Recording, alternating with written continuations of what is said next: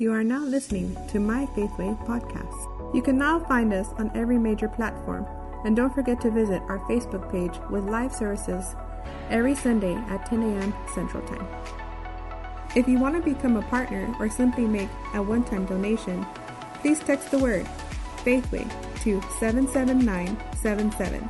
Click send and you will receive a link for further instructions. Feel free to comment on our Facebook live streamed services or visit our page at myfaithway.org. Now let's experience life in a new way, the Faith Way.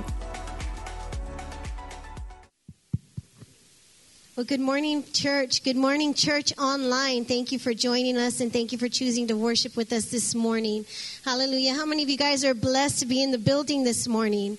Amen, amen. Well, God gets all the glory. God, we thank you for the opportunity that we get to just walk in here and worship, right? Amen. So this morning, I'm not sure if we had any more announcements. I didn't collect any announcements, but we have a couple of things coming up this summer. We have VBS coming up, and I think we announced it last Sunday. If we have the slide, if we can pick it up. It is a little different this year. So parents, we usually do a 3-day, 4-day, but this time we're going to do just a 1-day VBS event. It's going to be an all-day thing. So hands and feet, this is for you. We need you guys to come and serve. Please get with someone, with Miss Angie or Yanis, in the children's church. It's going to be on Saturday. It's a 1-day thing on a Saturday, June 25th. So if you haven't marked it on your calendars, please do so. It's going to be from 9 a.m. to 4 p.m.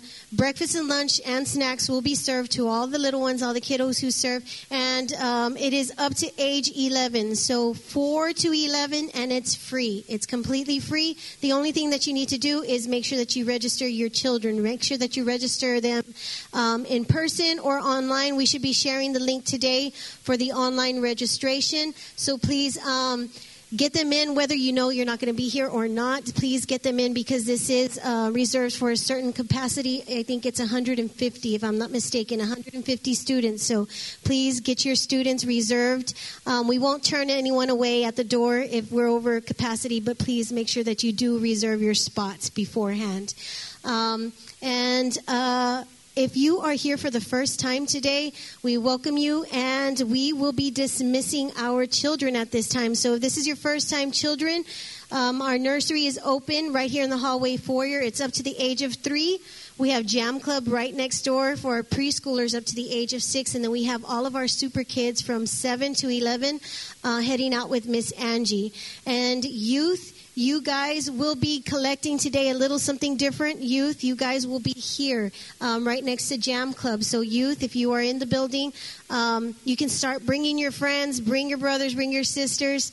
We see you guys. You guys are dismissed, and you can collect right here, right next to the Jam Club. So at this time, let's go ahead and open up our hearts, and let's get ready to receive the word and experience life in a new way, the Faith Way.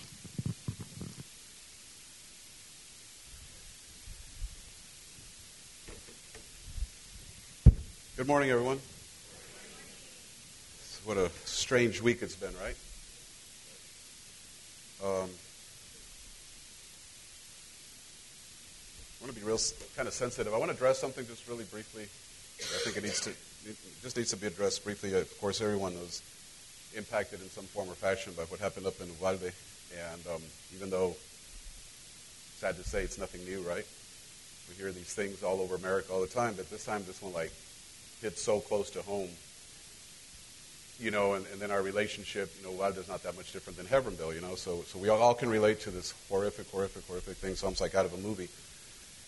Here's the thing, you know, the bottom line is none of this should surprise any of us, because this is pretty clear in the Word, right? In the last days, and we've been in the last days for, you know, 2,000 years, so the further you move into the last days, the further you're going to see more and more and more. So I guess what I'm trying to address is not, you know, obviously our prayers, as much as that helps, you know, just keep prayer over that. But the thing is to become conscious of the spiritual mechanics of this thing. I think that's the key. And I really, you know, I'm kind of preaching to the choir because you're in the building, but I want to talk especially to online church. If you're in the area, if you're not in the area, well, I'm glad you're online.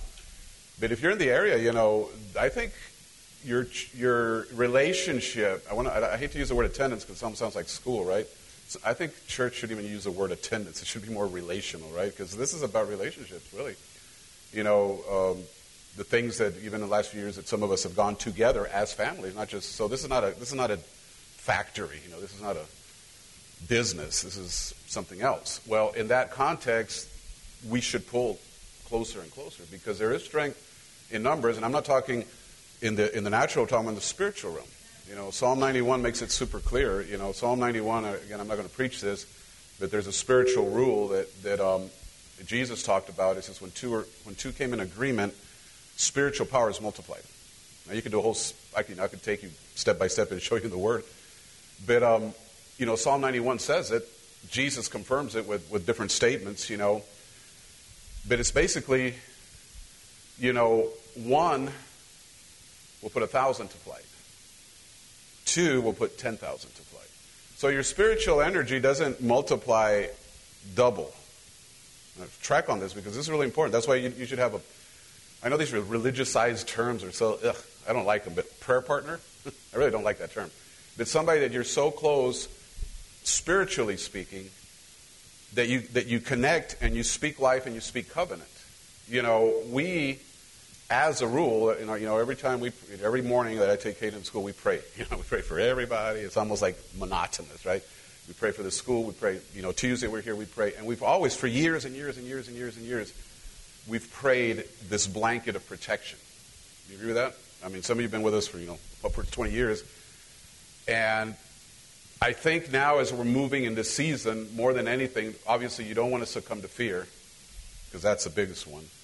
But you do want to become aware.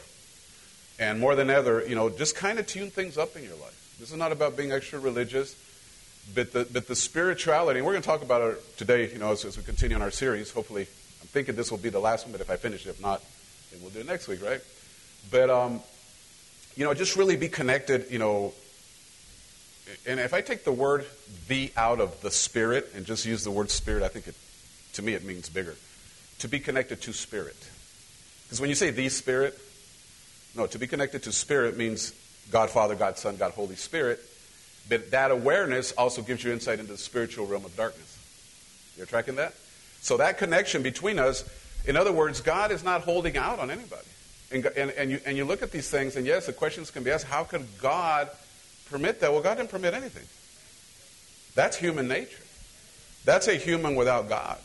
That's a possessed, demonic, you know, individual that is completely, you know, and a lot of people failed. You know, the system failed on a lot of levels. I'm not going to even go on that soapbox this morning.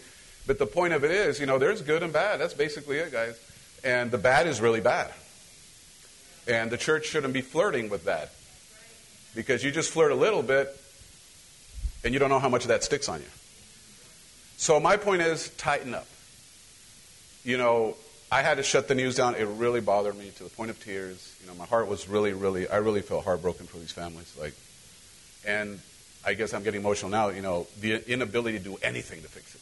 I think that's like the, and then the fail of systems that after almost 30 years after Columbine, we can't secure a school. Are you kidding me? That's my soapbox moment. Are you kidding me? We can secure a federal court building, but we can't secure a school. Are you kidding me? It's time for, and the change is not in gun reforms. The change is up here, and people get their, you know what, out of where, and get with the program of this thing. Because this is getting out of control. You know, and if you follow some of the news, there was other ones that were stopped and things that came right after that one. So all I'm saying as a church is more than ever, just make sure you are connected to spirit. That's it. And in that connection, you got somebody. And it's not always your pastor. Sometimes it's even better not to be your pastor because sometimes, you know, you guys are closer to other people, way more closer than you are to me. And those people are really powerful in prayer because they're praying for you from a different place. They're praying for you from, you know, from that family connection, that love you, like the way you pray for your kids. You know, and I'll pray with that same thing, but I'm just saying find these people in your life and talk to your kids about this and talk to your kids about awareness and talk to your kids, you know. So many people live, you know, I always taught my kids since they were little, teaching my grandkids. I'll give you a little advice on how to live. I guess growing up in Mexico, this is what happens to you. But you never, you know, there's 3 levels of living. I'm telling you right now because we're living in these times. You need to teach your kids this. And if I could use the analogy of a street light, I mean a traffic light. You got red, yellow, and green. You don't want to live in the green. The green is you don't have, you're just like, ooh, life is this big butterfly, and you know, I'm never aware of my surroundings, I just, everything's fine. You don't want to live there. But you don't want to live in the red, which is full paranoia. You don't want to be there either, because everything, you know, everything's, but you do want to live in the yellow. I'm telling you, church, you want to live in that yellow area where you're not psychotic red, and you're not living in la-la land. And that yellow is awareness. Awareness of your surroundings, awareness of what's going on, awareness, and you teach your kids all this. Because there's a lot, and I want to get off this thing, but there's some things that, there's a lot of details that we don't know. We don't know a whole lot of anything. But just a week before, there was a 15-year-old girl with her dad in a basketball game in Dallas, Texas again. And somehow she walked away with a stranger and was tortured and raped for 10 days. How does a 15-year-old, think about awareness. This is not an 8-year-old. It's not a 7-year-old. Not even a 10-year-old. It's a 15-year-old. You would think nowadays with phones and the mind of a 15-year-old, that doesn't happen, but it does, right? I mean, she's with her dad, right? I mean, she's in the protect. I've been in that place, the American Center up in Dallas. I've been there. It's very secure, you know. How does that happen? Well, again, we are living in a time where as parents and as spiritual leaders and whatever, we need to not just spiritualize everything and say God's going to take, yes, God's going to take care of us, but he gives you your part to educate and to become aware, and he gives you the ability, guess what? Also to protect yourself. Is that in the Bible? Yes. Peter asked, how many swords do I take? If it was written nowadays, he would ask, how many guns do I take, right? But he didn't do that. So I'm just saying, I'm going to stop with that, but really, keep your prayers open. Always pray for your family. Always pray Psalm 91 all the time. I mean, you don't have to read like the whole psalm, but be aware that Psalm 91 is your agreement of covenant protection. And the evil cannot befall you. Pestilence cannot be... I mean, we took hold of that when COVID started. Remember that? So this is the same. We are living in an age where there's a lot of darkness moving in this country. Keep your prayer on. Keep your spirituality on. And try to look at things from that filter. Where are we in the spiritual clock? Amen? So let's just go ahead and pray right now with this. Father, this thing that's happened in Texas, and I don't know, Lord, we just lift up with millions and thousands of, probably hundreds and hundreds of prayers for these families that, Lord, I don't know what to pray. I just pray your love on that whole community. And that, Father, the next thing I pray is that this church understands what covenant is. And that, Father, we've lived in covenant. We've traveled the world in covenant. We've been in dangerous situations, but because of covenant, no evil can befall our families. No evil can befall our schools. And we take authority, as we always have for years, that this darkness will not come into our area of influence. Father, I believe the church was placed here as authority. And Father, for Jim Hogg and Webb County and the areas that we have an influence, this evil will not touch any of us in any form or fashion because we understand covenant. Father, I pray that just these few words make people aware of the times that we're living, that we get serious about our faith, that we get serious, God, about why we're even here this morning, that this is much more than a Sunday morning service. This is a time of information. This is a time of gathering. This is a time of anointing. This is a time where we enhance that covenant protection in our life. So I just thank you, Father, that this craziness in the state of Texas and across this nation completely stops today. No more of this. And Father, we pray for the people that make the laws and the people that have to look at this thing, that they get with the program. Father, I pray that the lawmakers and the decision makers of our nation from Texas all across, Father, figure this thing out, Father. Figure this mental issue out. Figure this gun thing out. Figure this school thing out. But, Father, we speak life, and we just thank you, Lord, that we always walk under the covenant protection of Psalm 91, and we speak healing in whatever form or fashion that can come upon the community of Uvalde. In Jesus' name we pray. Everybody said, amen, amen. All right, let's get into it this morning. So we've been on this series about trying to understand and how to navigate, I guess, more than understand our ego and what it means. And, you know, you guys, I always joke about my outlines. You know, I start with 3 notes and I end up with 20 pages. I'm serious. This is unreal how much stuff I find, and I just keep adding, and then I don't know how to delete it, and I try to delete it, and I still end up with this, you know, really long thing. But, you know, the word ego, I was researching it a little further, and I didn't even realize that right now. I should have, you would think I would have started with that, right? But the word ego from the Greek, really interesting, just from the Greek definition, means to be, or means I am. Isn't that interesting? Because once you add that definition, I am, then you really can connect it spiritually. Like, whoa, no, there's only one I am, right? God. But ego, defined from the Greek, is the me, you know, the to be and the I am. In other words, anything else doesn't matter. You are the center of your universe, okay? So we've been working on that and how dangerous that is to a church, you know, how dangerous it is to your life, how dangerous to community, and how dangerous it is overall. So we're going to cover some more this week, and I think, you know, if we can land it today, it'll be fine. I'm not going to rush it because I don't think we should. I think people... How many of you are actually getting something out of this series? Let's see, raise your hand. How many are actually making little improvements? Okay, because the last thing before I start preaching, I'm going to tell you something. Anything you come to church, please, let me tell you from almost 30 years of doing this, don't walk out in the parking lot and say, woo, I got this, I'm free. Because I've learned that everything God tells us to fix is really, it's almost like taking vitamins. You know, if you're sick and you take one vitamin, you're not going to get healthy. But if there's a regimen in your life for years of taking vitamins and taking the right kind of supplements, you know, you're going to see the benefit that over the years, right? You know, I've been taking vitamin supplements for years and years and years, but I really think that in this point in my life, you know, at 56, I think some of that investment I made back in my 30s is paying off. Well, the same thing is with God's Word. You know, you come and you hear, and it's like that vitamin, and you keep putting it in, and you leave, and you say, you know what, I don't understand everything Pastor said, but I know that I do have, for example, an anger issue.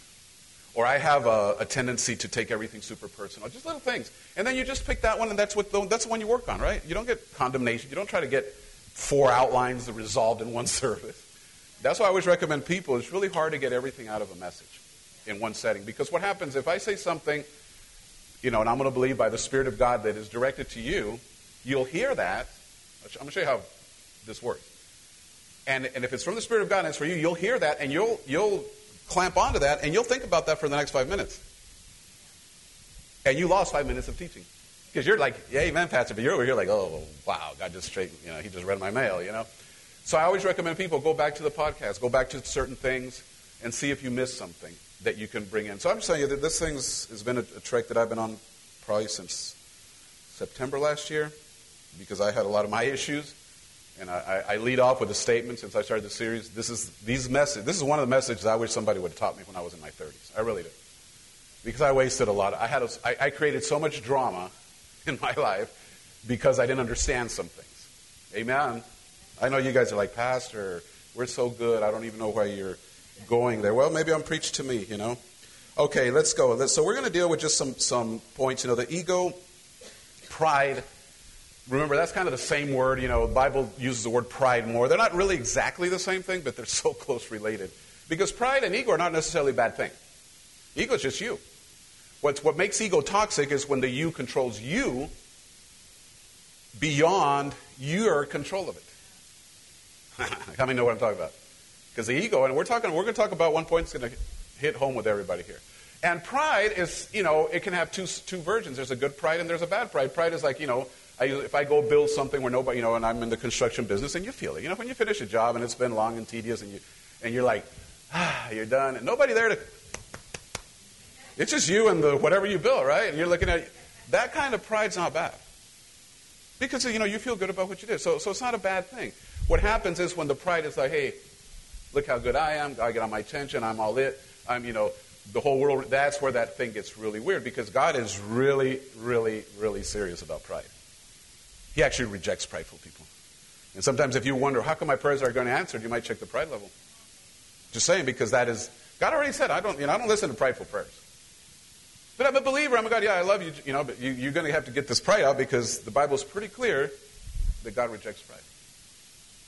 He rejects pride, but he exalts the humble. So humility is the thing we're pursuing. So how do you pursue humility? I could have taught a sermon on humility, but I'm just going the other way. Let's kill ego and pride, and we'll end up with an amazing, humble heart that God can use. Amen? All right, so let's go into this. There's a lot of areas I want to go. So let's go, first of all, to Luke chapter 9. I'll skip that Romans right now, because I might get to that. Luke chapter 9 and verse 46. This is a really cool one, because this is just plays right into it. And I'm just going to kind of like bullet point some things for you this morning. So we're going to talk first of all about spiritual ego. You like that one? How could that be, Pastor? We're spiritual. No. Trust me, there is a whole version of spirituality that is ego infused, which, by the way, is not spirituality. It's carnality all the way through. But you think it's spirituality, all right? So here we got the 12. I mean, this is the core. These guys are the ones that created this, all right? These are big shots.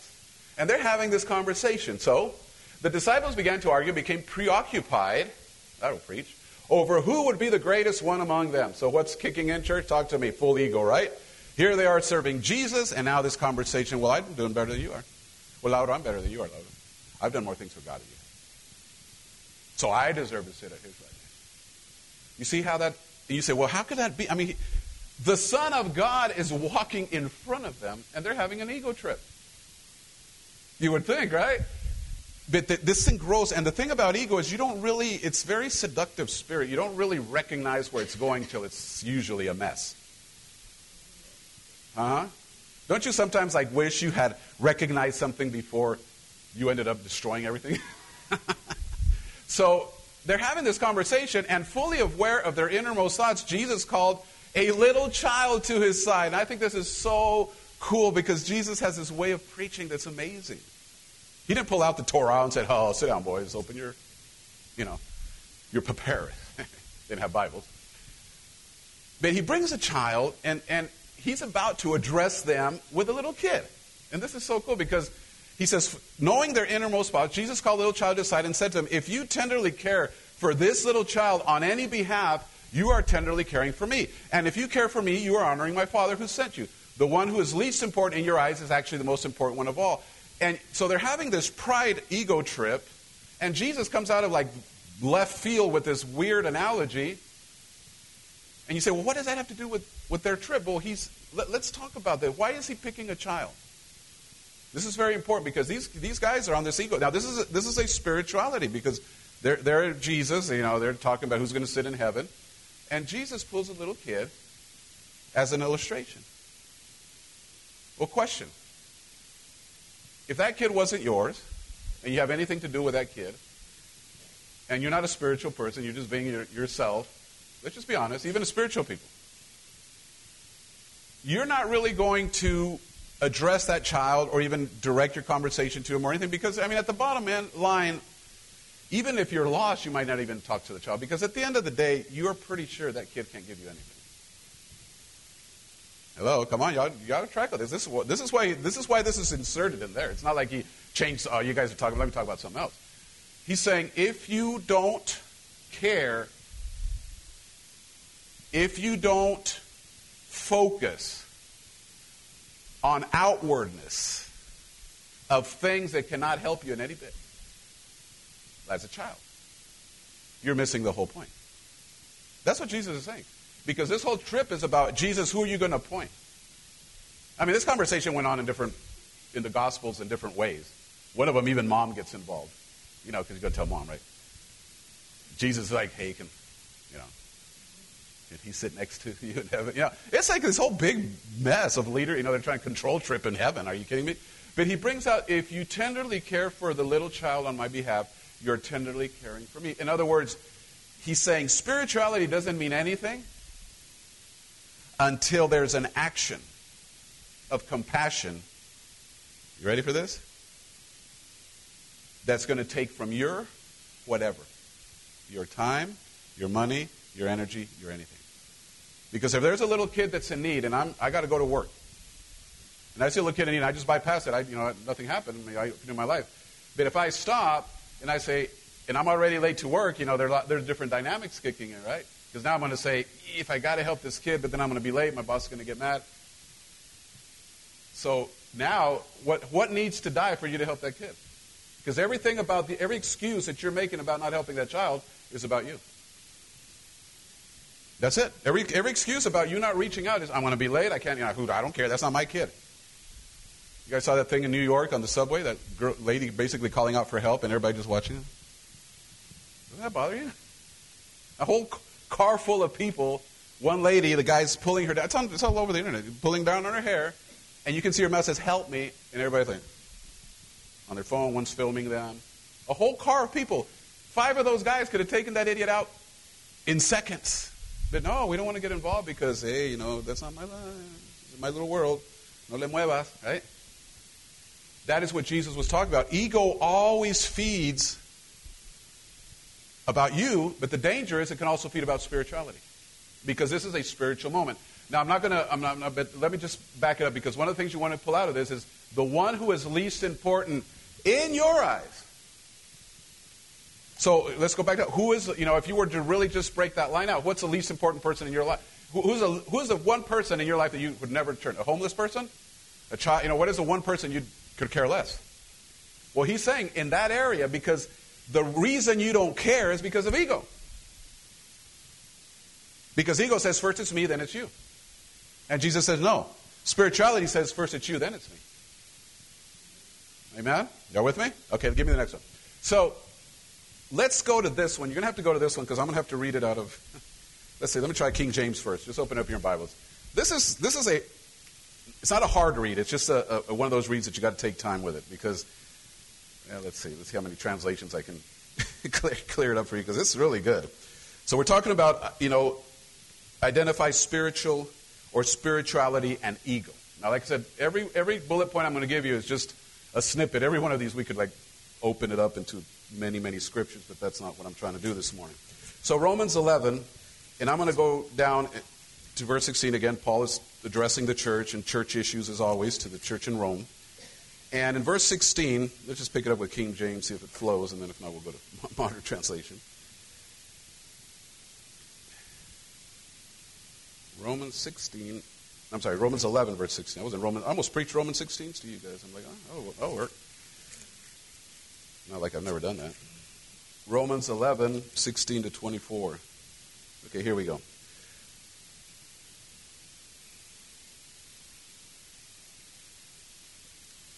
Pick up so you get a little, well, you know, he's wrapping up his letter, but he's talking about, you know, working together, church, you know, all this whole thing. And he comes in and says, for if the first fruits be holy, the lump is also holy, and if the root be holy, so are the branches.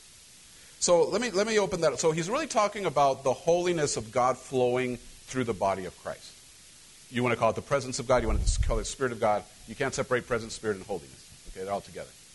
So he's saying the tree, the branches, and the fruit. All right? God. And you're basically the fruit. All right? But you're part of this one tree. Okay? Just open that one up so it begins to clarify that. So he says, and if some of the branches be broken off, and thou being a wild olive tree were grafted in among them, and with them partakers of the root and fatness of the olive tree, boast not against the branches. But if thou boast, thou bearest not the root, but the root thee. Now you say, what is he talking about, Pastor? I'm going to break it down. Like, so modern translations help. But he's really talking about what happens when a Gentile comes to God. And what happens when a believer becomes arrogant. It's all in here. So what he's saying, he says, you're out there wild olive branch. When he talks about engrafted, that's actually something that people do with plants, right? You know what I'm talking about? You take... You know, like I'm talking about, like a branch of one tree. You know, you got a certain apple tree, and you got another apple tree, and you want to make a hybrid of it. So you cut a branch off of this one, and you cut. I remember in Mexico I saw them do it, and they cut a little slit, and they put a little bit of wax, and they, you know, they take care of that thing, and then they patch it all around there. And you wait a couple weeks, and that branch, you know what? It thinks that's its tree. You know, even though it came from that tree, now you got it believing it's from this tree. That is a wonderful illustration of what God does in our life. We're living off a sin tree, dead tree, ego tree, messed up tree, fool tree, lying tree. Should I keep going? No, Tash, that's enough. All right. And then he says, I'm going to cut you off because you're wild. And I'm going to pick you up. Right now, you have no life. You're dead. Once you cut that branch, it's dead. Even though it looks green and pretty, it's dead. Once you whacked it, it's dead. The only life it can, I mean, it's green and it's got juices and all, they got all the right things, but it is completely dead. How do you prove it? Just leave it alone. Just drop it on the ground, come back 2 days later, it's a dead branch. But you take that little branch, it's dead. This is us before Jesus. And he comes and he engrafts it into him. And now he expects that the life comes from there. So Paul is saying, why are you guys boasting? Because boasting is about, tell me, church, ego. He says, why do you think spiritually you're all it? I mean, you're going to have to read a lot of chapter and a lot of, form of this, because like I said, it's not an easy read. Some people just read that and go by. No, he says, this is really deep. I mean, this is really good stuff in here. I'll read some more. So he's saying, what makes you think that there's anything in you? And he's talking to believers, all right? He's not talking to Gentiles, but he's talking to Gentiles that became believers and are still dealing with a lot of world issues and dealing with a lot of stuff because, they were pagans. He says, listen, but he was also dealing with the arrogance that had moved into the church that we see very clearly in Corinthians. I'm of Paul, I'm Apollos. We talked about that last week. He says, listen, guys, when you finally realize that without him you are dead, there is really no room for boasting. In other words, there's really no room for ego. So let's keep reading. I'm going to try to get up another translation just to clear some of it up. But so in 18, he says, boast not against the branches, but if thou boast, thou bearest not the root. In other words, he's saying, why would you think you're all it about your branch, dude? You're just a branch. You without the tree are zero. But somehow, this is what happens in church. Hopefully it hasn't happened to you. But it's a tendency, and I think it's demonic. I'll be honest with you. When you don't know God, I'm just going to talk about me. And to me, it's a little different than some of you because I knew God, left God, came back to God. Okay, some people never had the first one; they just never had God, came to God. Wonderful. But in my experience, as you come back to God, reckless life, whatever. The first moment you're like, "Oh, thank you, God," got my life back. But as you grow in Christianity, if you're not careful, there's a spirit gets on you, which is fueled by ego. And one of the worst places that you can see, to me, it breaks my heart, and it's all over America, and it's all over a lot of churches. And if we're not careful, it's here. Is to see ego-driven Christians. And I've seen it all my life in Christianity, there's just so many examples. But, don't idolize anybody. Because it's also ego to make your little favorite Christian heroes. There's people that say, well, I just like Stephen Furtick. Okay. Well, next crisis hits your house, you call Stephen, all right? Because you see, you got the rock stars, and I love Stephen Furtick. He's an amazing man. He's an anointed man of God. I really believe that. But he's not my pastor. He's not my church. You know what I told you at the front end of this? That we need family? But ego will say, because they've told me that. Because here's the problem with a pastor. Back in the day before internet, I preached something, and most of you would go like, okay, think about it. Nowadays, I'm not the only voice you hear, which is fine. Except if you're hearing the wrong voices. Because I always tell, go feed, come on, pump word in you all day. If you get the wrong voices, right? So you begin, ego also tends to idolize. And what's the danger of this? Because I'm talking about spiritual ego. Let's say you have a very big, popular church. And nothing wrong with big churches. But if you're not careful, pretty soon, because I've been around those people. I've been around pastors that are so ego-tripped. One of my favorite ones, one of my favorite shut you down, you're stupid remarks I did to preachers. Okay, I know that's not, maybe a thing, but I was, our church, number-wise, is not a big church. And that's fine. This is what God called me to do. If God called me to pastor y'all for the rest of my life, and that's it, that's fine. My point is, I was at a conference, and here, and you hang around pastors, watch that spiritual arrogance kick in, because they're causing this thing of Romans. They're boasting on their accomplishments when the whole time hey, stupid, you're a branch. Sorry for the stupid, but yeah. You haven't done anything. It's like for me to boast about something Kelvin Box has done. No, the only thing that Kelvin Box has done is destroy his life and everybody around his life. That's what Kelvin can do. Kelvin with God can do this. But Kelvin without God can't do any of this.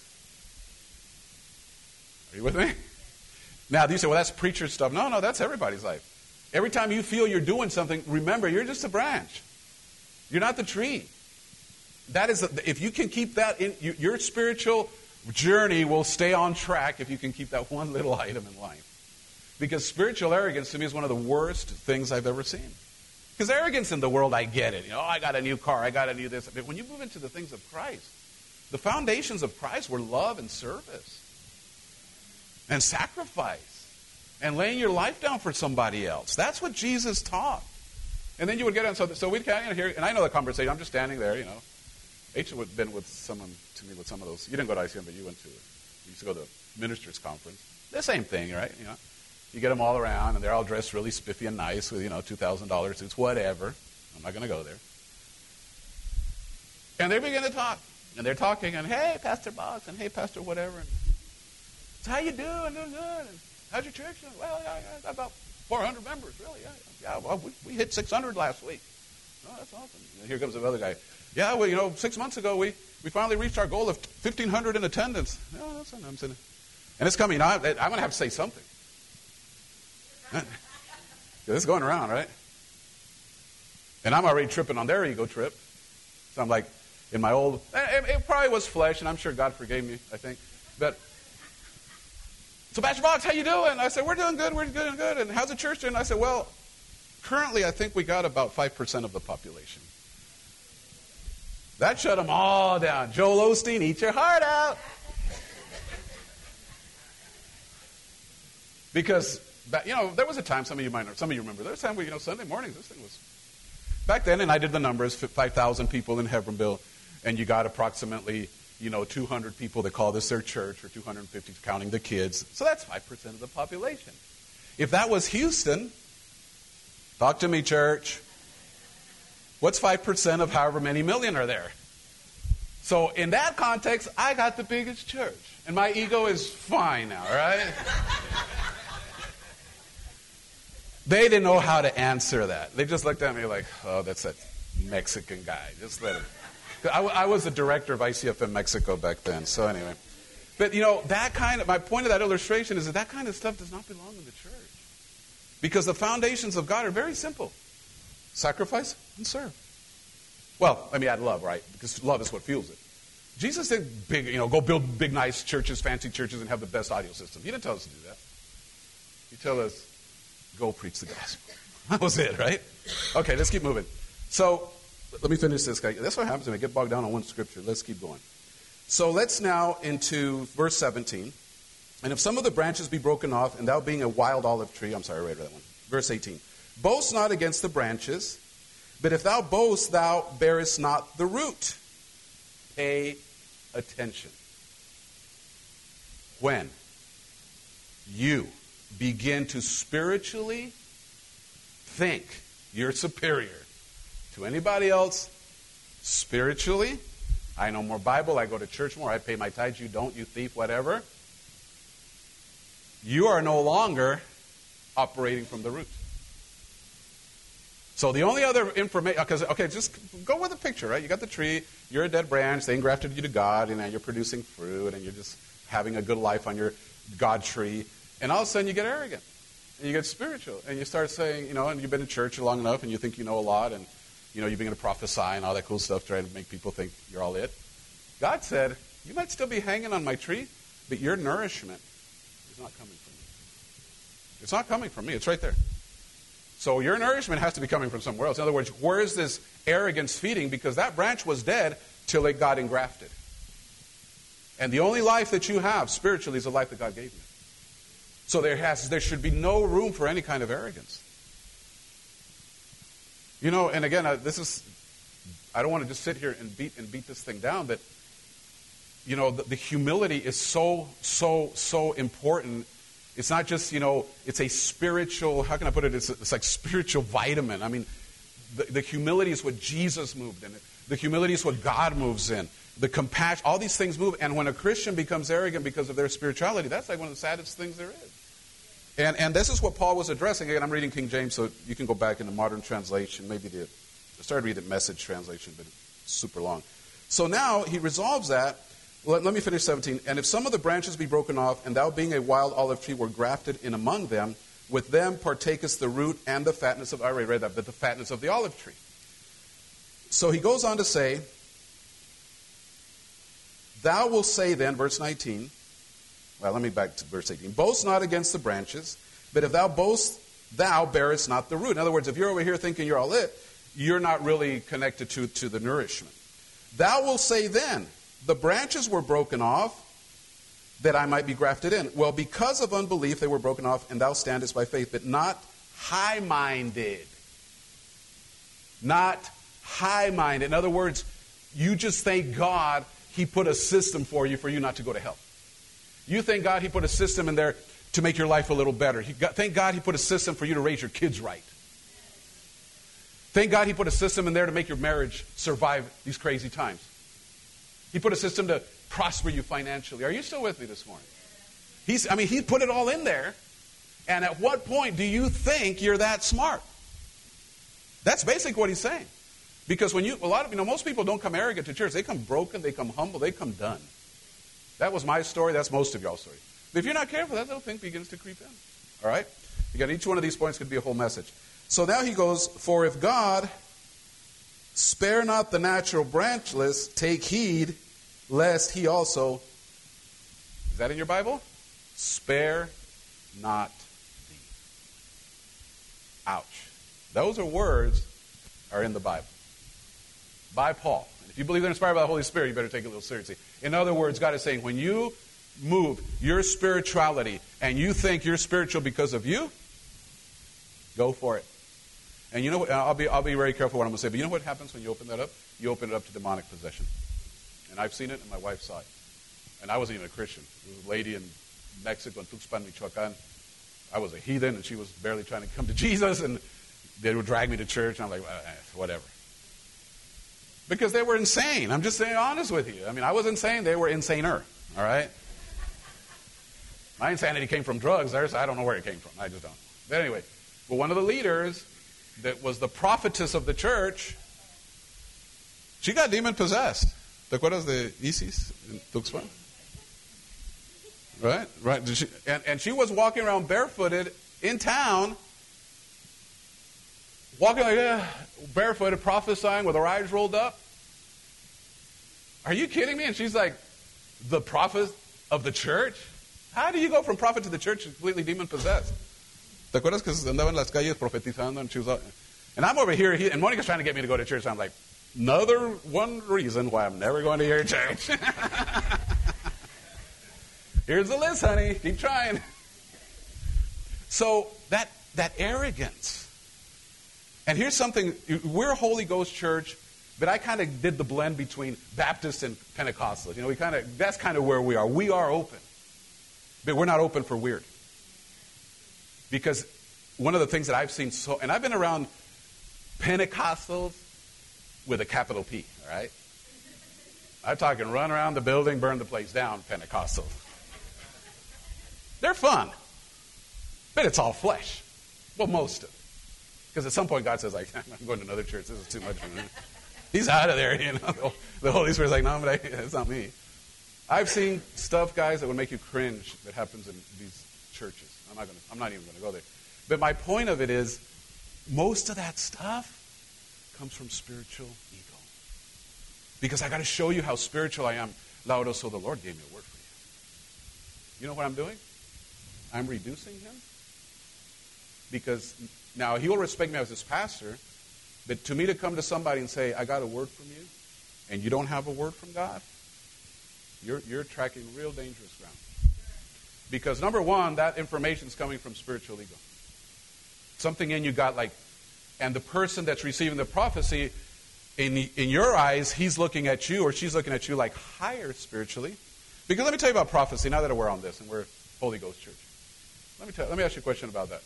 Don't raise your hand, but if you've ever gotten a word from somebody that says, God told me, it's really simple to figure out where it came from. Very simple. Why didn't God tell me? If I'm dealing with something in my spirit, and I need information, and Laudo comes up to me and says, Pastor, I got a word from you. I know Laudo, so I'll receive it from him. Even though I'm his pastor, I'll receive a word from him, Kathy, because I know them.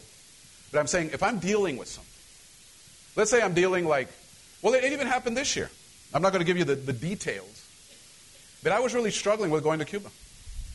Because I got so much going on here, you know, and I was like, I had an excuse I didn't have money for the ticket. So God took care of that. He spoke to somebody in the church, said, I'll buy your ticket. I'm like,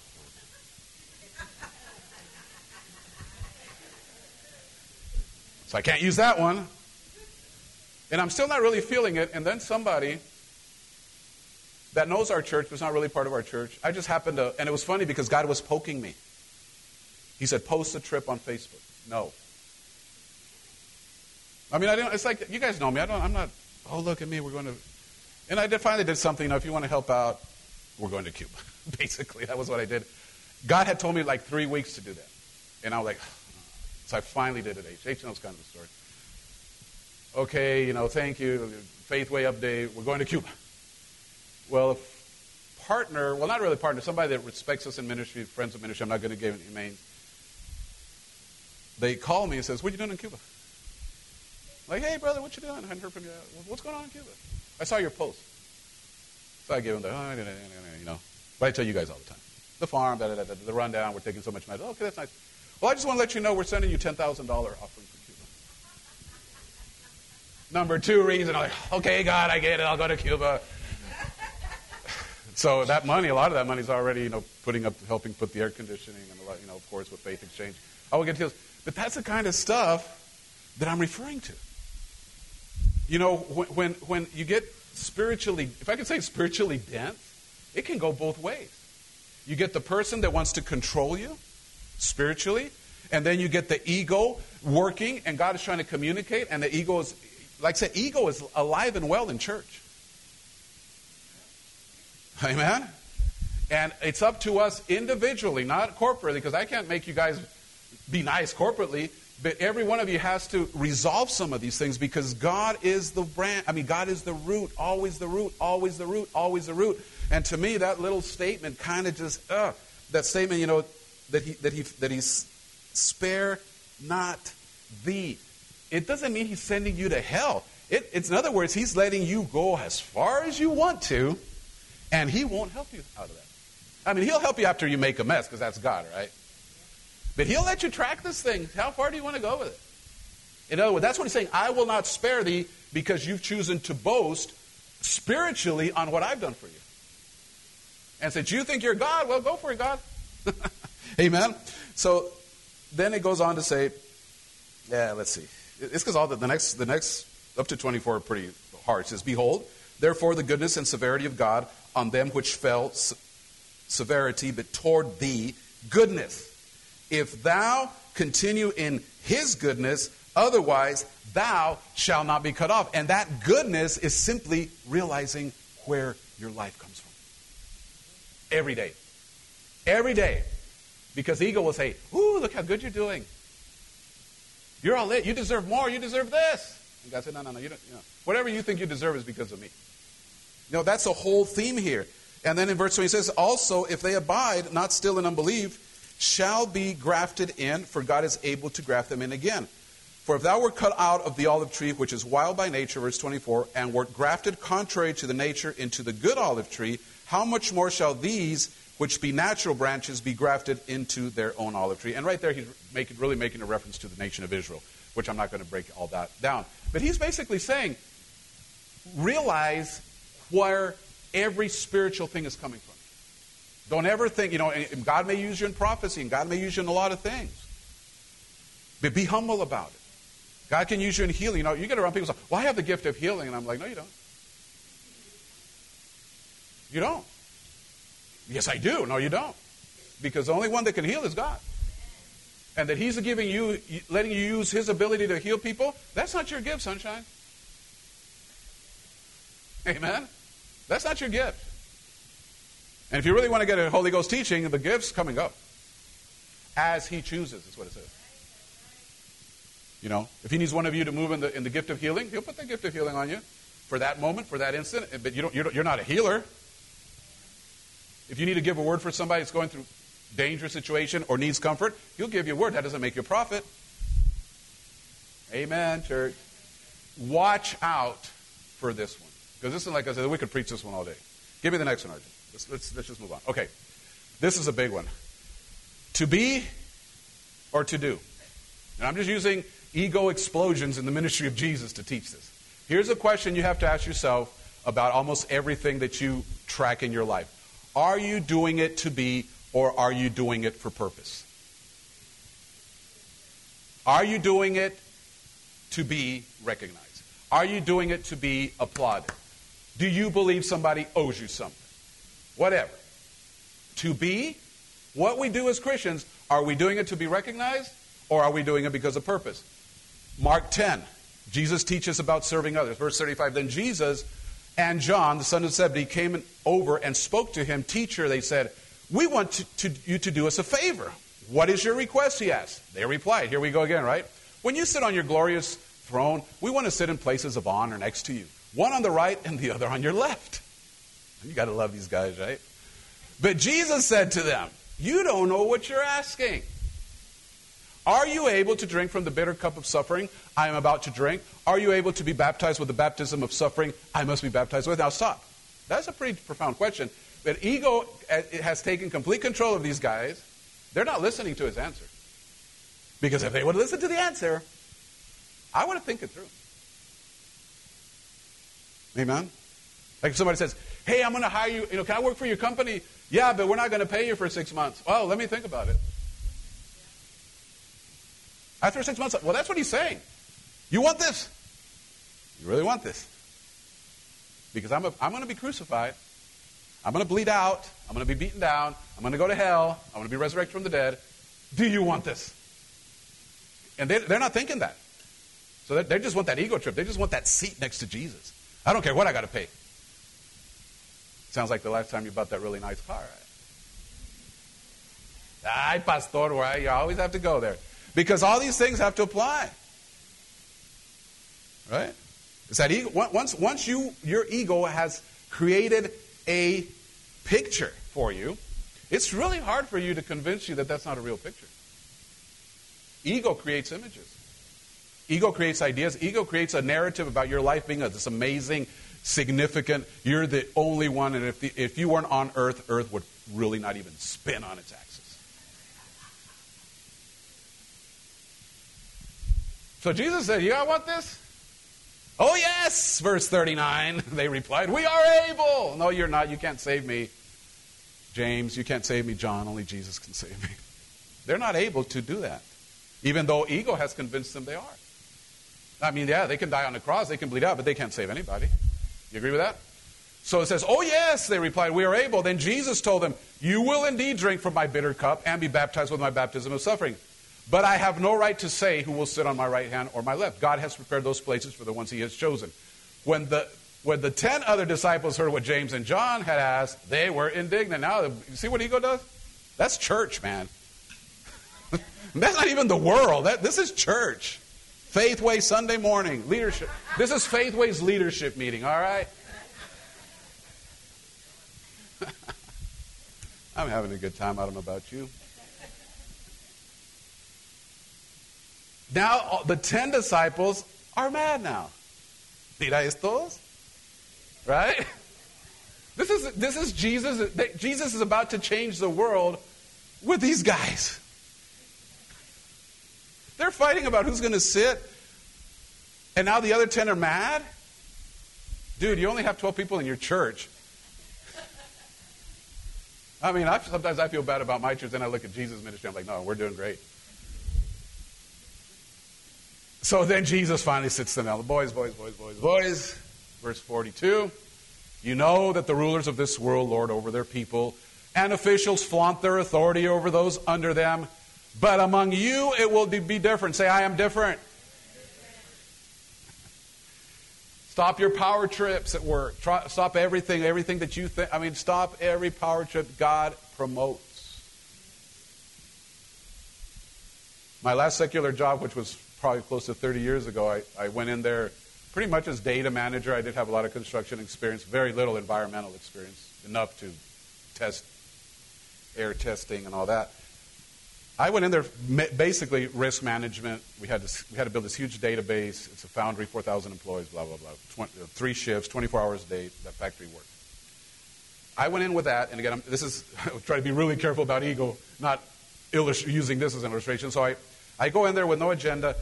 Fast forward 3 years, I sit down as environmental manager. I mean, they appointed me.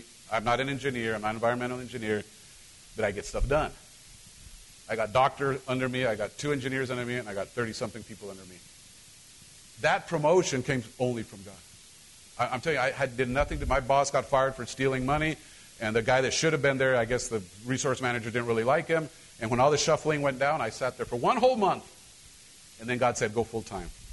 I'm like, really? I just got set for life. You know, that's how I felt, because this is auto industry company, you know, big, you know, it was work we Ford Motor. I mean, it was, so once you get in there, you can, you know, even if the company shuts down, they take you to Michigan, right? And I'm like, wow, this is really good. They're going to be this back salary. Well, 1 month. Went to ministers' conferences. God told me, when you get back, you quit. My point of that is, stop trying to promote yourself. Do your job. Do the best of it. Believe God for favor. And He will exalt you. You remember that last week? Humble yourself. Always humble yourself. But, you know, here's the thing about this one. All this, to me, what's interesting about this story, all this is done in a spiritual setting. That's why I kind of joke it's church, because there's nobody outside of church here. It's Jesus and the boys. So he finishes it, and watch what he says. But among you will be different, because whoever wants to be a leader among you, there is nothing wrong with trying to be a leader. But are you there to be, or are you there to do? That's the key. I just want pastor to recognize me, and I want to do this. You know what? It ain't happening in this church. I love you, and I love all our teams, and you guys don't know how much I appreciate you guys. This couple right here, guys, you guys don't know how much I really appreciate, because they really run this whole machine. I show up on Sunday, hey, it's working. You know, I am, in the way I see everybody in the church, I come to you complete humility. You don't have to be here. So I appreciate the fact that you're here this morning. It's like, oh, they care. But if you're not careful, then that thing shifts, and you think you become somebody, and some of you have been affected by some of these kind of leaders. Hopefully I'm not that guy, because I try very hard not to be that guy. But they're arrogant, they're controlling, they run their church like a dictatorship. Anybody? And you're going to tell me that God is smiling on that? When He's been over and over and over that you will not serve unless you will never lead into anything unless you're willing to wash somebody's feet. And that is so counter with the ego, because the ego is always about me, me, me. So when God says, I want you to wash somebody's feet, you know, in other words, lay your life down. No, I got stuff to do. Yeah, we all have stuff to do. But here's the thing. Who is, you know, we're talking ego in the spiritual concept. That's what this whole message is. So you see it here, and he says, but among you will be different. In other words, the world works that way, and some of you work in that system, that's fine. But even in that system, it works, because your work people will see your work. As a manager, nobody had to ask me for a raise. I'll be honest with you. When I had all these people under me, and even though it was a month, I was already kind of their boss like 3 months before when all the drama fell, and I was kind of sitting in. But I knew who would get the raise. They didn't have to come and ask for it. Because as a manager, guess what you do? You watch. Guess who's watching? Everything you do. Not Pastor Box. Jesus. Every act of love. Every sacrifice you've ever done for Him. Every time you didn't feel like it and you still did it. Oh, there's a great accounting system in heaven, church. Trust me. He does not forget one act. But He also watches the ones that were ego-fueled. He also watches all those. And He already said, you know, He did not stop loving you. He's just saying, I'm not involved in there. So when your ego tripped and things break down, you can't blame God. All right? So Jesus called him, says, well, let me go. So among you will be different. Verse 44, and whosoever wants to be first among you, listen to this, guys. You must be the slave. Oh, no, Pastor, we're not doing that. That is a very hard word. Well, let's soften it up. Servant. The servant is like, hey, give me a glass of water. I'm not doing that. Well, then you're not a servant. Now, the guy that's asking you might be arrogant, right? He might be doing it for the wrong reason. But I'm saying a servant's heart is what do they do? You serve. You serve not your needs. You serve somebody else's needs. There's really no, you know, you don't say, why serve? Who do you serve? Myself. That doesn't count. That's called life, right? I'm full service of who? Of me. Full-time ministry. Yeah, some of you are full-time ministry, trust me. Anyway, for the Son of Man How many want to be like Jesus? 3 people. Awesome. For the Son of Man. Just because the people in church, they never pay attention to me. I don't really remember my needs. The pastor never prays for me. And, you know. For the Son of Man came not. I'm not going to that church because last time I went. For the Son of Man did not come to bring drama. For the Son of Man did not come to be a little whiny brat in a church. The Son of Man. You want to be like Jesus? Oh, I lost you all now, right? You all want to be like Jesus? I thought that was the goal. For the Son of Man came not to be served, but to serve others. That was it. And to give his life. Well, I'm not going to die. Come on, guys. Nobody's dying for anybody. But when you come and clean the church, you gave your life for somebody. When you come and cut the grass, you gave your life for somebody. Guess what? Pastor showed up. I gave my life to somebody. The band practiced, and they presented a worship set that honored God first more, but blessed you. You see it? It's all service. They did it because they're here to serve. They're not here so you can look at them. Oh, look. Oh, I wish I was on the stage. It's service. Everything fuels from it. And the promotion will always be there. So if you want promotion in the church, you want promotion in your natural life, fine, serve. Because service is the one ego killer. The ego cannot stand serve. I'll prove it to you. Husband comes in from work. Ladies, you ready? He's tired. You came from work. You're tired. But you're both Christians, you love Jesus, and he's the head of the house. Oh, I'm losing y'all. So he puts his feet up, tired. Honey, can you get me a glass of water? Get it yourself. Your leg's broke. Oh, you missed that serve thing, right? Because it's all about service. You serve. That's the. You know what? You know, I was talking to somebody about marriage. Best marriage tip you're going to get. You want your marriage to survive? Look at it as a checking account. No, I know. Not your husband. The marriage.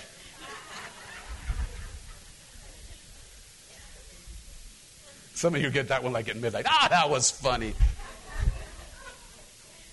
This is marriage counseling. I always use this one.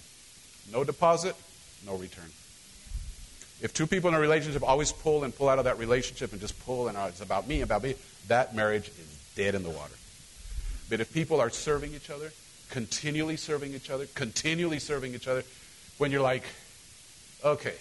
And my house is hilarious because I'll sit down, I have one of those things like easy to pick up the leg. And as soon as I'm in my comfort, I hear from the bedroom, Dad, can you bring me a bottle of water? And I'm about to say, what, your leg's broke? Yes, KK. You know, this thing is tested. But I know because serve is one of the hardest things on the ego. It's the hardest thing. Why don't you bring me the glass of water? Why should I bring you the glass? You see that?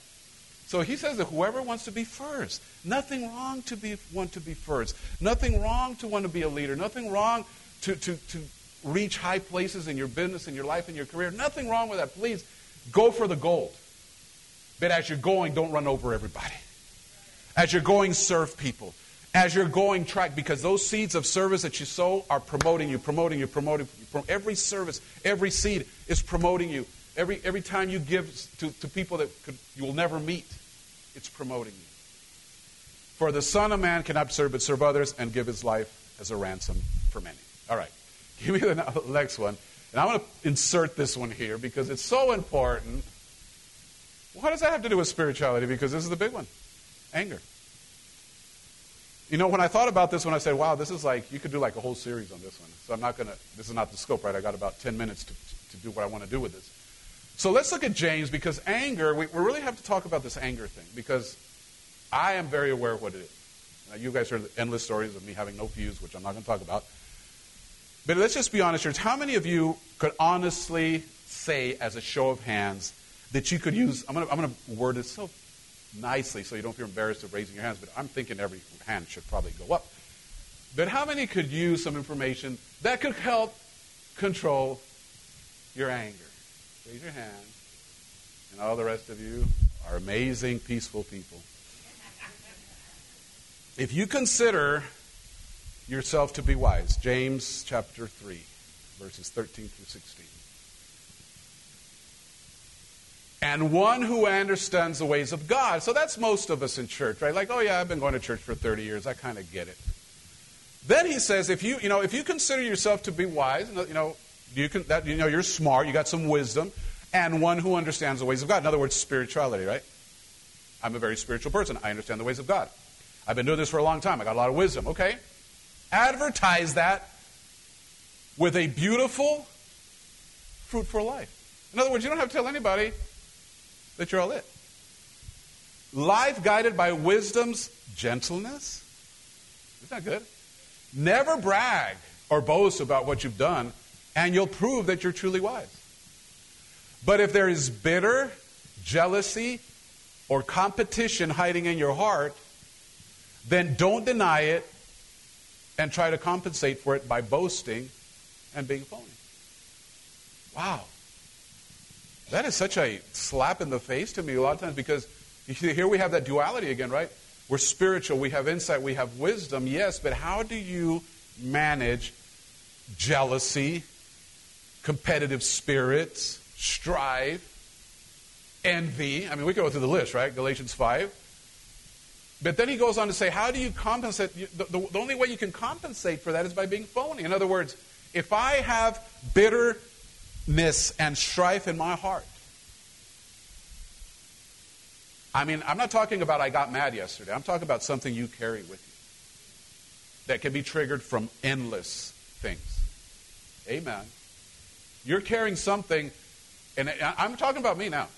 That thing is still not resolved in my life, because there are things, sometimes it catches me off guard. Like I might be having a perfectly good day, and somebody will say something that just irked me, and I'll go off. And then I'll come back like, where did that come from? You know, I was having a perfectly fine day, then somebody said something that I took in a weird way, or maybe it was wrong, but even if it was said with the whole intention to hurt, it was up to me to receive it.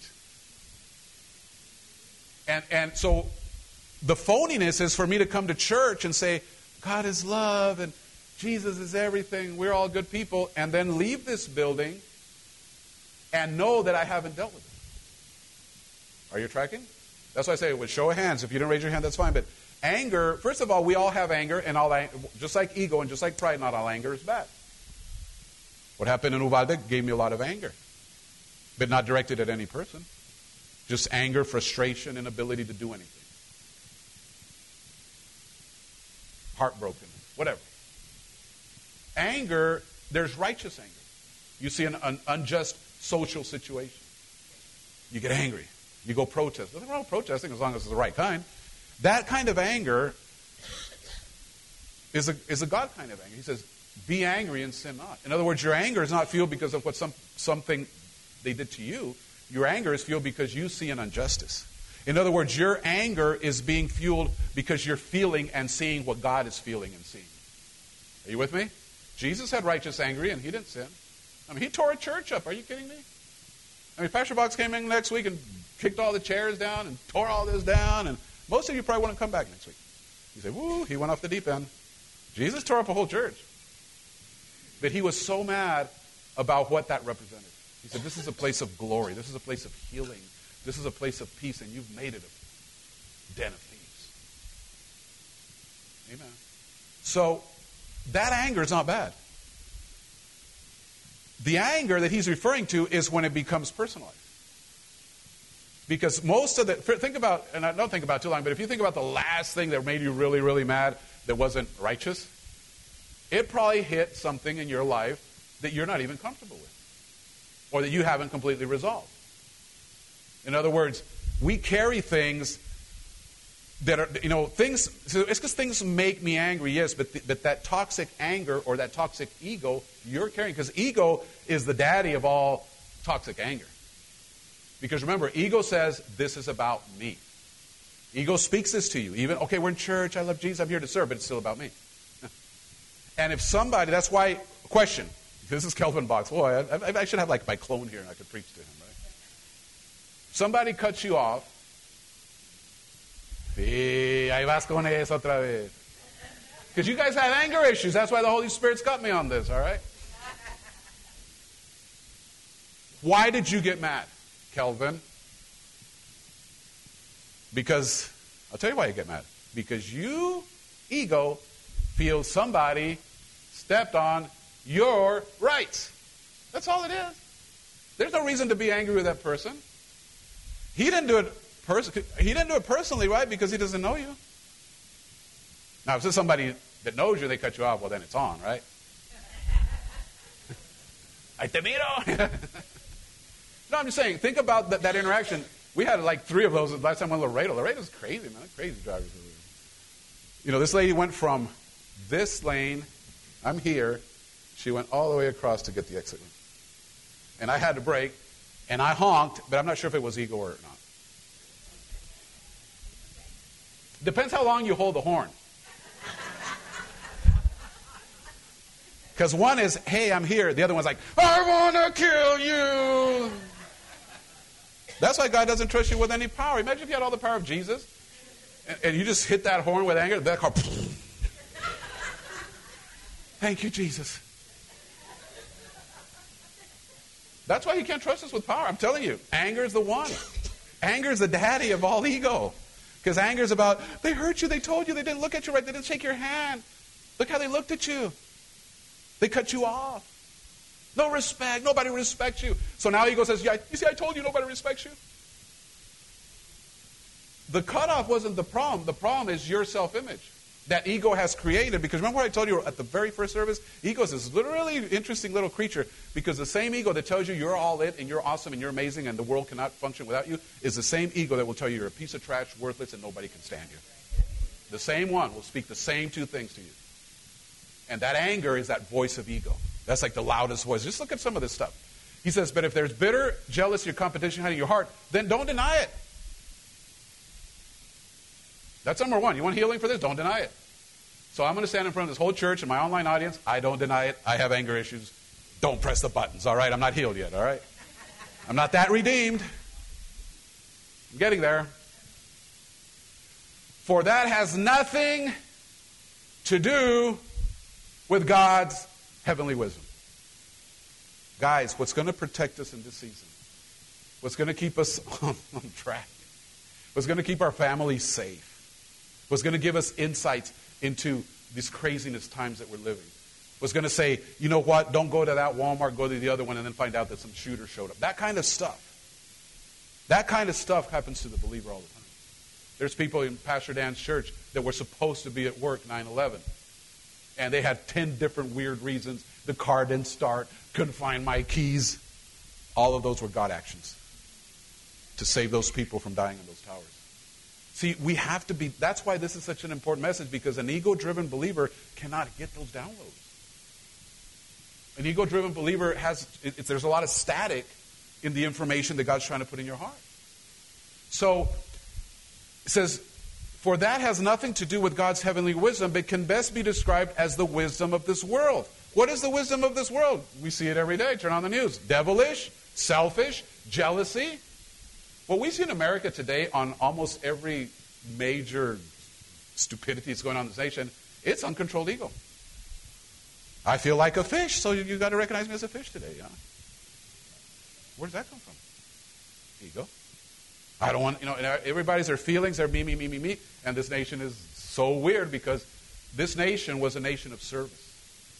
America was built on giving. America was built on putting it out there. And we changed the world. We changed the gospel. Well, right now, we got everything, every characteristic of America. If you study history, I posted something on Facebook if you care to look at it. America's got about 8 of the 10 clear signs of an empire falling. The American Empire, if something doesn't change, will be history 20 years down, 30 years down. I mean, we'll still be around, but we're not going to be the America. Because we kicked God out, we brought ego in a big level. Now, we didn't do that on purpose, but that's what we're seeing now today. So, wherever jealousy and selfishness are uncovered, you will also find many troubles and every kind of meanness. So that's real simple, right? So what are we looking at? Selfish, envy, jealousy, anger, all these emotions, which we all have, can be controlled by the Spirit of God. But the key is not to try to control the emotions. The key is to develop other aspects of your life. And that's why I say take a little grain of salt this morning and apply it, which would be, if I develop a heart of service, by developing a heart of service, I'm pushing ego down. I'm not trying to push ego down because that's never going to happen. He'll never let me. But by developing other areas, he's controlled. And by developing this goodness and this thing, you can control anger. You really can. Why do you know? Oh, I know, because even though I still have to be very sensitive with it, it's nothing like it was. So, but did it take you? Well, how many weeks did it take you, Pastor? Maybe like 27 years. But it's working. Remember that vitamin? It's not the one that's going to help you.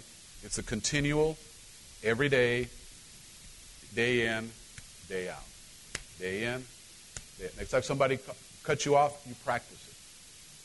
Hit the brake, even though every emotion is like,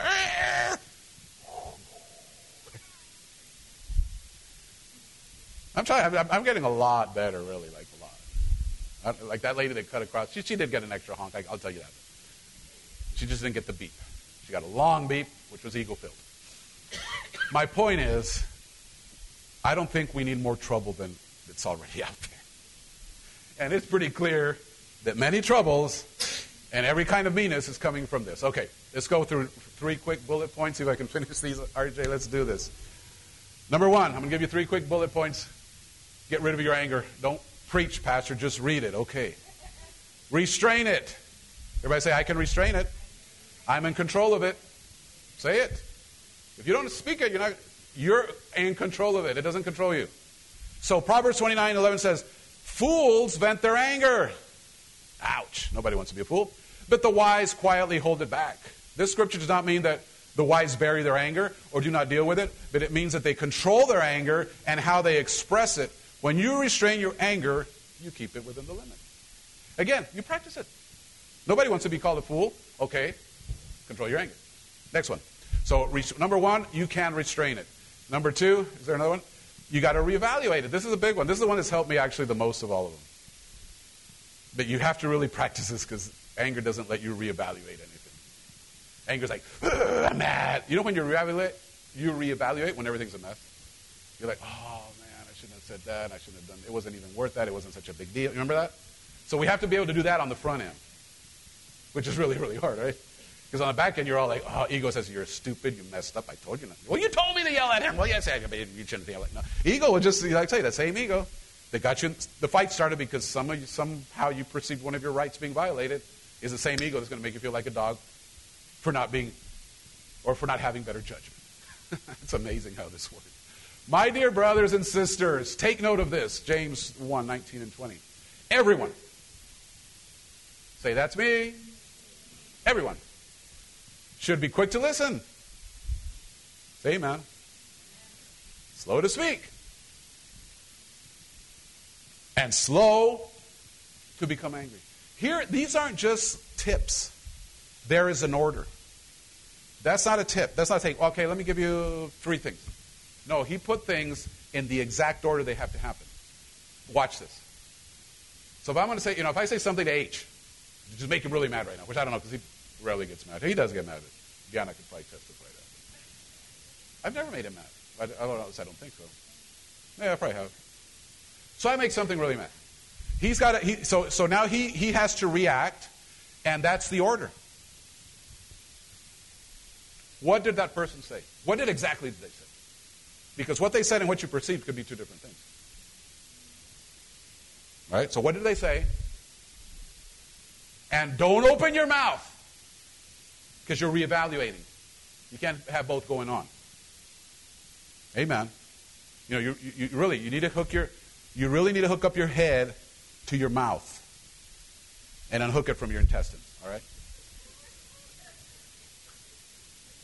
I like that corner over there. They get my weird jokes. I'm serious. So, this is the reason to be angry. I gotta hold it. What do they say? Let me analyze every word. Let me see if that's what it meant. Okay, I'm not gonna talk yet. I'm not going to talk yet. Because by doing those two things, you can control the speed of anger. Because anger is usually from 0 to 100, right? It doesn't, like, track. I mean, yeah, stuff can make you eventually angry. Like, if you tell your kid do something and about the 15th time he doesn't do it, well, it's building, right? So, these three things, quick to listen doesn't mean fast listener. It means fast, how can I put it? Analysis of what you're hearing, right? Because this is what happens. If you come into, let's say, a corporate meeting, and I've been in so many of those, and it's funny because some of these things I learned them, now I see how I learned them in a weird way, because in a corporate meeting, this is really high level, so I'm the environmental manager, and you got the production manager, and you got every other manager, and you got the CEO, and he was a real piece of work, but he was good, you know. Every other word he uses cuss you out, yell. And this meeting, we're just there like the environmental department, nobody liked us because we shut, you know, we're the people that nobody liked. Anyway, so we didn't have a whole lot to say. We just had to be present. And you got the production manager and not the environmental and the, you know, the line manager and materials manager and all these guys, and they're fighting, they're cussing each other. And you're like, whoa. And they're like beating you and all this high level emotions. And then after the meeting, you go to the cafeteria and they're all sitting together talking and laughing. You ever meet people like that? Because they know that it's a job. And as soon as that meeting was over, as much as they were pounding, and it's your fault, you didn't get the production numbers, well, it was because you're a guy. As soon as that meeting's over, they're all friends. Because it's just a work meeting. That means quick to listen. Because, and I saw that weird dynamic. I said, wow, that's just the way it is. Because the louder they pound on their table, they make emphasis for their points, and maybe something gets done. But my point of it is, quick to listen means really listen. And not only listen to what that person told you, here's the other listen. Listen on the inside. What's the Holy Spirit telling you? Because as soon as somebody gets in your face to try to get you to get angry or a situation or a circumstance, trust me, the Holy Spirit's talking. You might not be able to hear him because you're not used to hearing. Because we immediately, when we get angry, tell me if this is not true. Pretty much our train of thought in the spirit realm gets closed. Do you agree with that? I'm talking somebody got me and I got to, you know. It can be in church. We could get angry in church. But you're really turning off the Spirit's voice and now ego just completely resolves. Yep, they treaded on you. They did this to you. They did that. So quick to listen is really hear all the dynamics that are coming to you, but also see what the Spirit is saying. That's why he's saying that slow to speak to me is so crucial in this, because to me the slow to speak is when the Holy Spirit talks. How many know what I'm talking about? Has anybody experienced this? Like, you don't have to raise your hand, but like in a real life scenario where somebody made you mad and it actually worked, you were like, and you just waited, and something happened inside, and peace came inside, and you don't even know why you're not telling that person off. Has that ever happened to you? But what happened, it wasn't real spiritual. What happened is you followed those 3 points. You were like, okay, this really rubbed me the wrong way, but I'm not going to explode. You're thinking. You're quick to listen. What did they say? Why did they say it? Is this about me? Is this about work? What is going on? And then it's, Holy Spirit, what are you saying about it? And I know this takes practice. I always say, be patient with what I'm teaching you. Don't lose your patience because the devil, he loves to poke messages. You do a message about anger. You walk out, oh, I'm free. And you find out your tire's flat. You kick the car and you're not even out the church. Are you kidding me? Like, really? Inanimate object. Human anger, everyone should be quick to listen, slow to speak, and slow to become angry, because human anger does not produce the righteousness that God desires. Number 3, last one, I hope. And I said, well, let me just say this. God's way of dealing with anger is to slow to anger. There are some things that you need to let roll off your shoulders and not internalize or act on. I'm sorry, that's the second note of that. How many things do we internalize? That's my big problem. Everything becomes internalized. Everything becomes overthinked. Once you internalize, it really gets weird. So what do you want to do? Whenever they say something, think, I'm not taking it in. I will think about it. I'll be slow to speak. But one thing I'm not going to do is I'm not going to internalize it. All right? Point number 3. Sorry for the typo. It's supposed to be separated. And the last one, this is not that hard, church. Release it. Colossians 3:8 says, but now you must also get rid yourselves of all such things as these. So we work on them. We work on anger. We work on rage. We work on malice, on slander, on filthy language, on all these things that God tells us. You just simply work on them. And here's the thing about anger.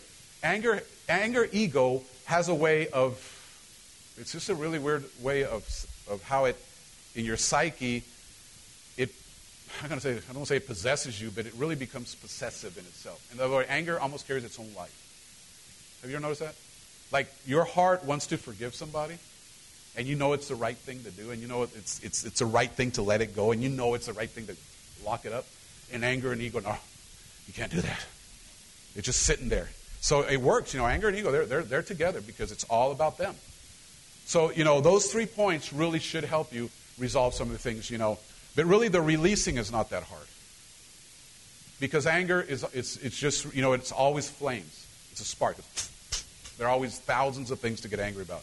It's really up to you how many of those things you're going to let it set a fire in. The sparks, between now and 6 p.m., you'll have 10,000 sparks to get mad about. Are you going to let it start a fire? That's the key. Are you going to let it start a fire? Because if you internalize it, now you got a fire. No, you just leave it right there. Just leave it right there. And if people are being unrighteous to you, guess who? What? He's got it.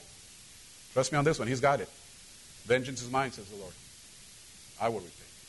It's not yours. So that's so easy. Like somebody makes you angry, say, okay, God, it's yours. I'm out of here. You deal with them. I don't have time for this. That is really a good approach. And God will deal with it. Amen? Is that the last one, RJ? I think it is, right? Oh, yeah. How could I not finish it with that? Well, we're not going to finish it with that. We'll hit that next week. But you can think about this because this is the closure. Well, you know what? Let me finish. I'm not going to preach it. 1 Corinthians 13. I don't want to take it to next week. It's not. 1 Corinthians 13, I'm not going to read it. It's the famous love chapter. If you're really serious about getting some solutions about, I want you to read it. But every time it says love this, love that. Every time love does something, love doesn't get irritated. Love doesn't seek its own. Love doesn't get angry. Love forgives. Love does this. Guess what it is? It's an ego killer. Every one of them is an ego killer. That's why I was going to, my time got away from me, but ego will fold under agape. It will fold under agape. Because if you just keep producing that love walk, and especially the hard ones, the people that you, those are the ones you got to say, oh, I love you, Joe Biden. Oh, sorry. I love you. Oh, I feel much better. My ego liked that one. Speak it. That person that you can't stand, I dare you to say in your heart that out loud is even more powerful. Say, I love you. I bet I want to kill you. No, you just keep speaking. That doesn't mean you have to hang out with them. That doesn't mean you have to ever be around them. That doesn't mean you have to be around somebody who hurts you and puts you down and destroys your life. That just means the way of release is love. Go back and read Corinthians 13, because if I do it right now, we'll be here till like 2. So I'm not going to do that, all right? Stand to your feet. You get something out of this series, church? I believe God deserves a hand clap. He's been talking to us all month. Thank you, Lord, for the information we've received. I want you to, I'm working on this series on grace that I'm really excited about. I don't know if I'm going to have it quite ready to kick it off next week, but I think I will. But, take this... this teaching, I really recommend. It's helped me a lot. Again, I've been studying it for about 8 months now, and I don't like to preach something that I'm not... I'm never completely ready, I'll tell you that, but I try to get as ready as I can. So this morning, just very simple. If you've recognized something in your life where the Spirit needs to help you, just do it, and He will. If you recognize areas of your life where your emotions, or maybe you're dealing with the ego, dealing with depression, any kind of mental stuff, God still heals. We live in a culture and a system that, wow, if you think mental disease is a problem, we live in a system that just promotes it and promotes it and promotes it and feeds it. And, we have to come to this place. We have to come say, God, you gave me an ego. I am me. I'm my own individual, but I cannot run this thing without Spirit. I cannot run this thing because this thing was created from Spirit. That's what we see. We see a world that was created by Spirit being run by the flesh. Now you see it, that's on the news. But what happens in an individual? Well, you want the same thing. You were created by Spirit, so you don't want to be run by the flesh. And the way you do it is you recognize these little things. Oh, that's ego, that's this, that's that. Maybe you've never heard this before, but now you have. So now you can make a better decisions. It's amazing all this stuff. I say this all the time, but even this week was bad. I was about to post a bunch of stuff, and I looked at it, got it out of my system, and deleted it. Because at the end of that post was ego. I could see it. That was a good post. Most of my stuff is like political or something, but it was like, you know what? It's not necessary. That's how I felt. It wasn't going to help anybody. It wasn't going to fuel anybody. It was just going to fuel my ego. I mean, I'm serious. That's what it was, you know. And again, don't get weird on it. Like if you post a picture, you check your heart. Check your heart. Father, we thank you this morning. We just want to come to you, Lord, with a humble heart regarding this teaching, the things that you taught. We don't want this to be a teaching. We really want to manage this thing properly, God. And we thank you that we are built this way, that you built us specifically with certain attributes and personalities, including ego as part of your creation, but it was never, Lord, to run the show. And I just ask you, Holy Spirit, for all of us that have struggled with this, that have struggled with anger, have struggled with this ego thing, offenses, and all the things we've talked for 4 weeks, that today we recognize that there is nothing that we need other than you, that you are the source of all joy. You are the source of all wealth. You are the source of all knowledge. And Lord, we need you. And we don't want to be that branch that falls on the wayside. We don't want to be cut off from the tree, Lord. And we humbly, humbly submit to you. Make that personal this morning. See if you can do that. Just say, don't repeat my prayers. You know, your prayers, say, Lord, I humbly submit to you, sir. I mean, just lay your life down and see what he can do with it. So, Father, for all those here this morning, all those watching online, maybe there's somebody in this building, maybe there's somebody online that hasn't connected to you at this level. Pray this prayer with me, everyone listening to him. Say, Lord Jesus, I humbly come, recognizing that I can't do this without you. I receive your Spirit, and I receive your salvation. Forgive me, Lord, for all my sins. Today, I receive your sacrifice. Heaven is my home, and ego is controlled through your Spirit. In Jesus' name, amen. Glory to God. Give the Lord praise, church, this morning. Thank you, Jesus.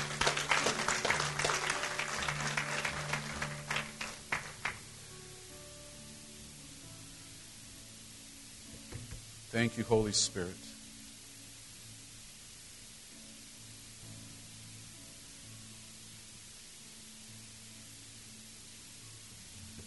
Thank you, Holy Spirit. Go ahead and be seated for a moment. I was just debating saying something, but I won't. I kind of felt a prompting, but it's not going to add anymore. So, quick updates. Kathy already gave you some of those. You know, I'm really excited about the Cuba team that's headed out there. So, really excited about you guys and Yanis and all you guys' amazing ability to get things done. So, we're excited on that. We have our VBS coming up. I want you guys to be praying about it. We'll give you more information. But here's the thing of that one. It's going to be one day. And here's where I'm asking everyone, if you possibly can. Obviously, we don't want extra people, but we want enough people. And there'll be more information. We're going to do this completely different. We'll see how it goes.